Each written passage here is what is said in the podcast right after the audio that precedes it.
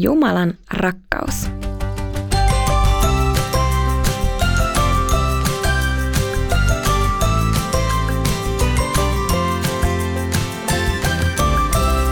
Donkkipodi.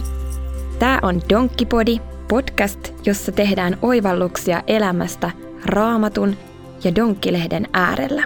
Mun nimi on Iida, mahtavaa kun kuuntelet. Tämän kerran aihe on Jumalan rakkaus. Mitä se tarkoittaa, että Jumalan rakkaus on siinä, että hän lähetti poikansa antamaan meille elämän? Rakastaako Jumala minua tänäänkin?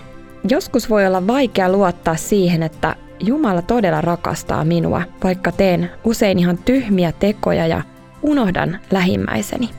Välillä saattaa tuntua siltäkin, että minun pitäisi jotenkin hyvittää asioita Jumalalle, jotta voisin ansaita hänen rakkautensa.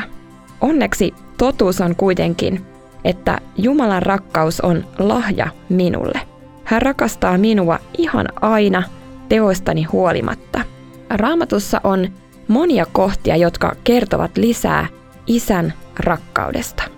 Raamatussa ensimmäisessä Johanneksen kirjassa luvussa neljä sanotaan näin. Juuri siinä Jumalan rakkaus ilmestyi meidän keskuuteemme, että hän lähetti ainoan poikansa maailmaan, antamaan meille elämän. Siinä on rakkaus, ei siinä, että me olemme rakastaneet Jumalaa, vaan siinä, että hän on rakastanut meitä ja lähettänyt poikansa meidän syntiemme sovitukseksi. Maailmassa tapahtuu välillä hyvin kurjia asioita, ja joskus voi tuntua siltä, että onko Jumala edes olemassa, kun hän ei puutu pahaan. Mä ainakin joudun välillä kysymään Jumalalta, miksi hän sallii jonkun kamalan asian tapahtuvan. On hyvä muistaa, että Jumalan katse ei kuitenkaan ole tässä maailmassa, vaan meissä ihmisissä.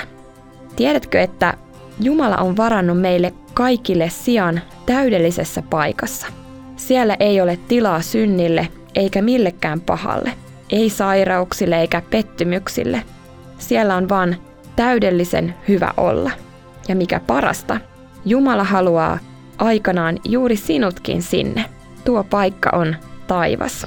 Ihminen ei voi päästä taivaaseen omin avuin. Jumala kuitenkin rakastaa meitä niin valtavan paljon, että hän tarjoaa tien luokseen taivaaseen. Ja sen takia Jeesus tuli maan päälle ja kuoli ristillä meidän syntiemme tähden.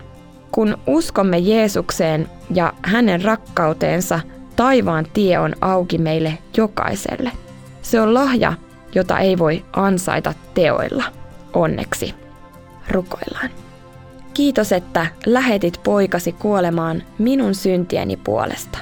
Anna anteeksi kaikki pahat tekoni ja auta myös minua antamaan anteeksi toisten pahat teot minua kohtaan. Aamen.